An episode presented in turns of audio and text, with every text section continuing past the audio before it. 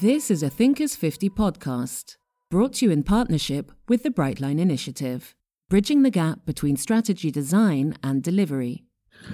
Hello, I'm Stuart Crainer. This is a Thinkers 50 podcast recorded at the Fox Club in central London, a particularly noisy Fox Club today. Uh, my guest is Steve Goldbach, who's the co author of Detonate, a forbiddingly entitled book, but riveting reading, uh, which outlines that companies are hidebound by orthodoxy. Yes. What was the genesis of the book, Steve? So, Jeff and I, Jeff Tuff, my co author, and I had an observation that if you talk to executives today, you heard all about their fears of disruption, and disruption was the number one issue that they wanted to deal with.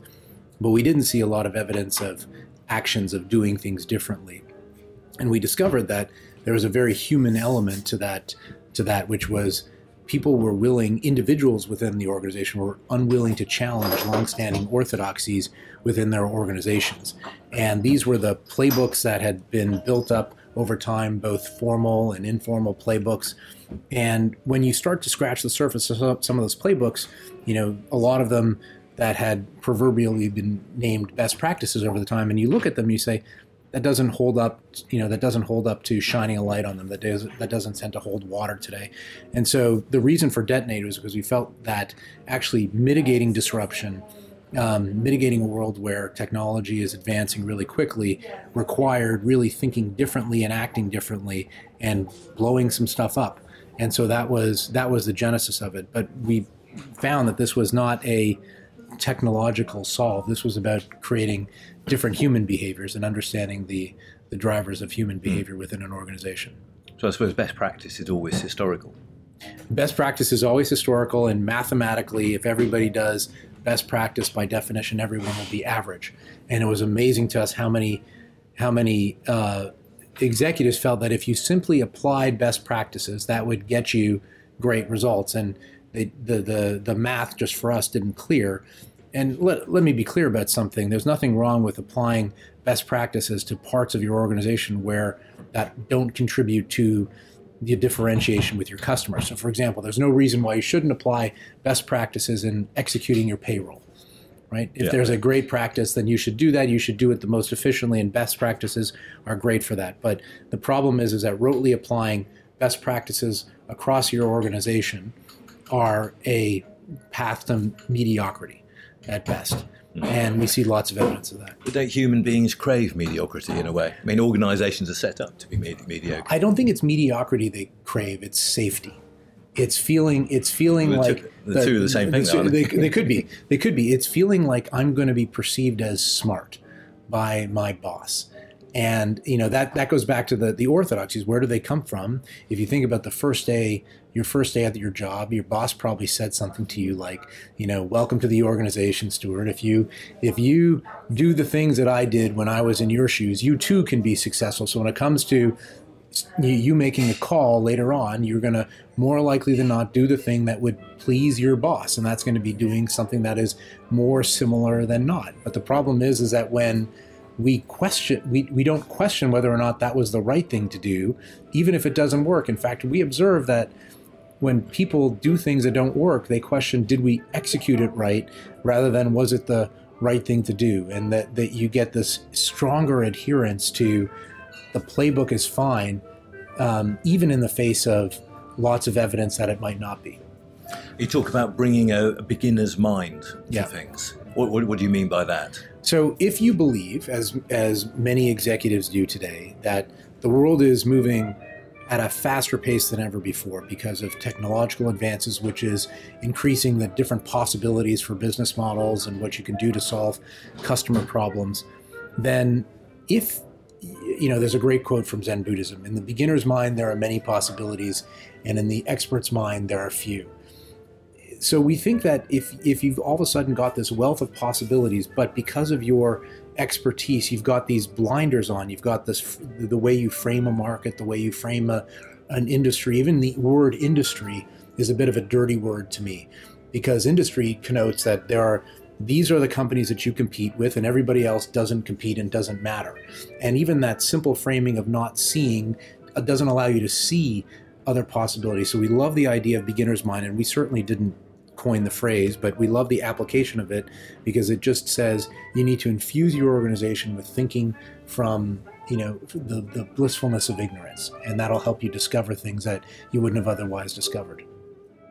And you also talk about embracing impermanence. I mean, it seems to me that organisations, corporations, are set up as, as per, there's a sense of permanence, and that's why they create them. That's why they have big atriums and uh, corporate art on the walls. They want to create a sense of permanence historically, but now you talk about being uh, comfortable with impermanence. It, exactly, and and you know if you think about the the four principles in the book, you can kind of divide them into thinking differently and acting differently, which is something we don't do in the book. We, frankly, we thought of that afterwards. So, it, some we're not going to take a page out of our own book and not just say we're talking well, about a book is what's a learning in the book. experience. Exactly. Um, well, the, the thinking differently would be applying, you know, that beginner's mind, and then focusing on behavior, and then embracing impermanence is one example of of acting differently, along with minimal viable moves. And the reason embracing impermanence is so important is because, again, it goes back to that principle. If the world is changing around you, the world is changing around you, then what you do today may work pretty well for a period of time.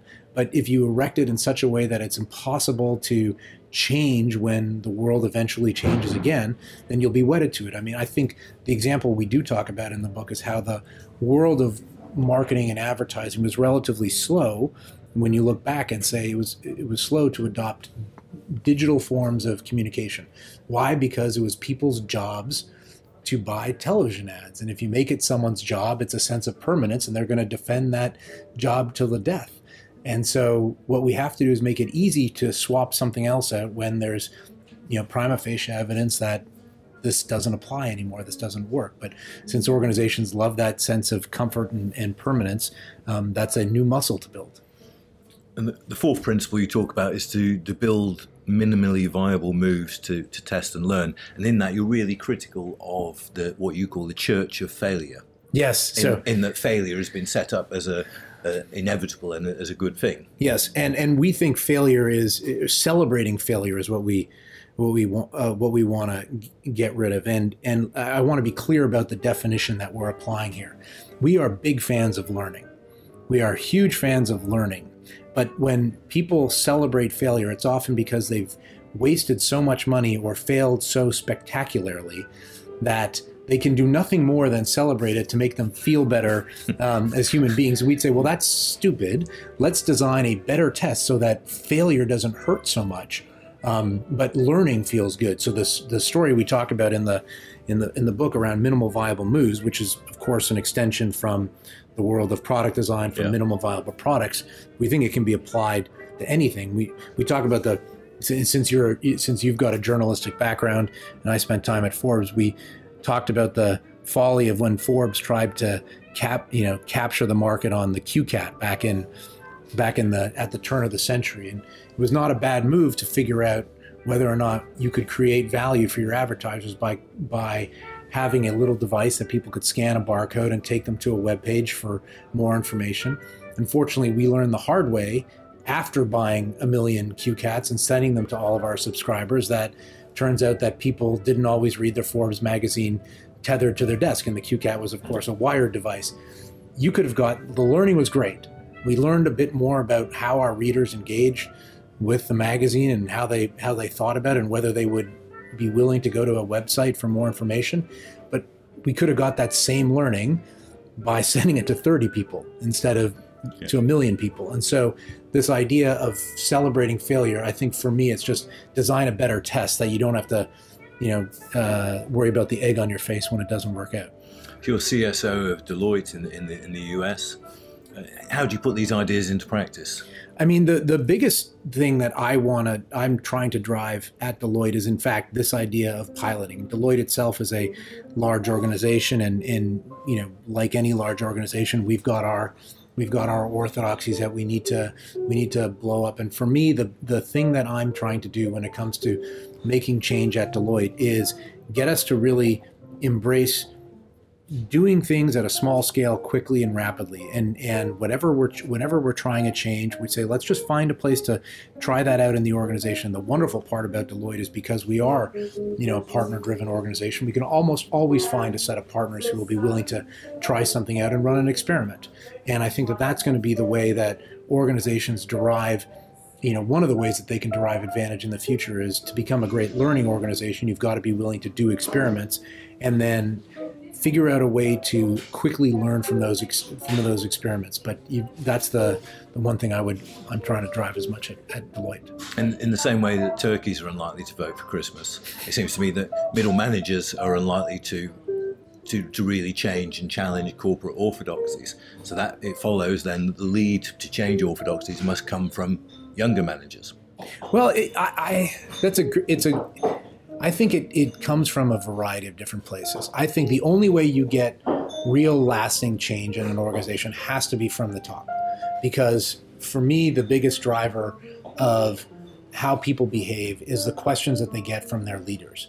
And so, in, inevitably, I think that people want to uh, want to please their bosses. They're going to react to the, the they're going to react to what they're asked to do, and they're going to do it. And so, I think that that's the you know the change has got to come from the top.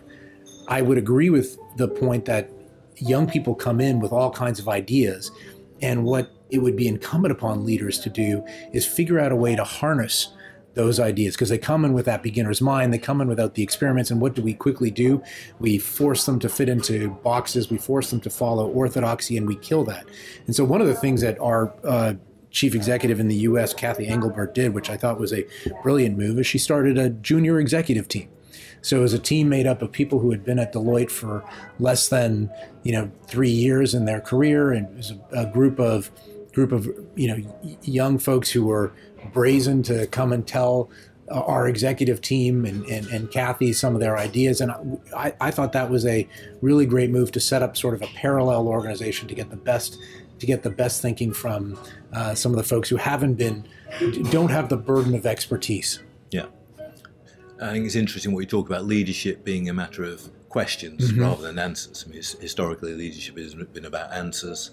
Um, you quote uh, Tom Watson Sr. at IBM in the book when he was leading IBM and, and his, when his son led IBM, mm-hmm. it was a question of the leaders providing answers, but now it's the leaders providing the questioning within the organization. Yeah, I, th- I think that, and if, and I think leaders have always asked questions and they've always asked their, the people who come to leaders um, they're not. They, they're they're looking. To, they almost always historically have foisted the risk of being wrong on the person doing the presenting. So I come in. I come in with an idea. I'm presenting to you, Stuart, and you say, Steve, how do you how do I know that that's going to work? Or who else in the world is who else is doing this already? Um, and if you come in with a really inventive idea, the answer is usually nobody's doing this yet. Um, I can't prove to you it's going to work because it's never been done before. And so you get into this vicious cycle of, well, come back and come back and tell me when you can prove it, or go tell me analytically. So what do people do? They go back to their office and they put stuff into a spreadsheet with numbers that don't mean anything, but they look really rigorous, and they start to invent their way to a problem. And really, what what what we think that leadership ought to do is is ask questions in such a way that it puts it, it takes the risk of being wrong away from the person with the idea it, it actually embraces co-learning. So things like instead of asking, tell me what the ROI on that is going to be, which is you know almost always a question that someone gets, start to use the concept of ROI to explore the, the things that need to be true in the real world in order for it to be an acceptable decision. So instead of saying, you know, what's the ROI on that, say, what behaviors would we need to see from our customers in order for us to be willing to do this?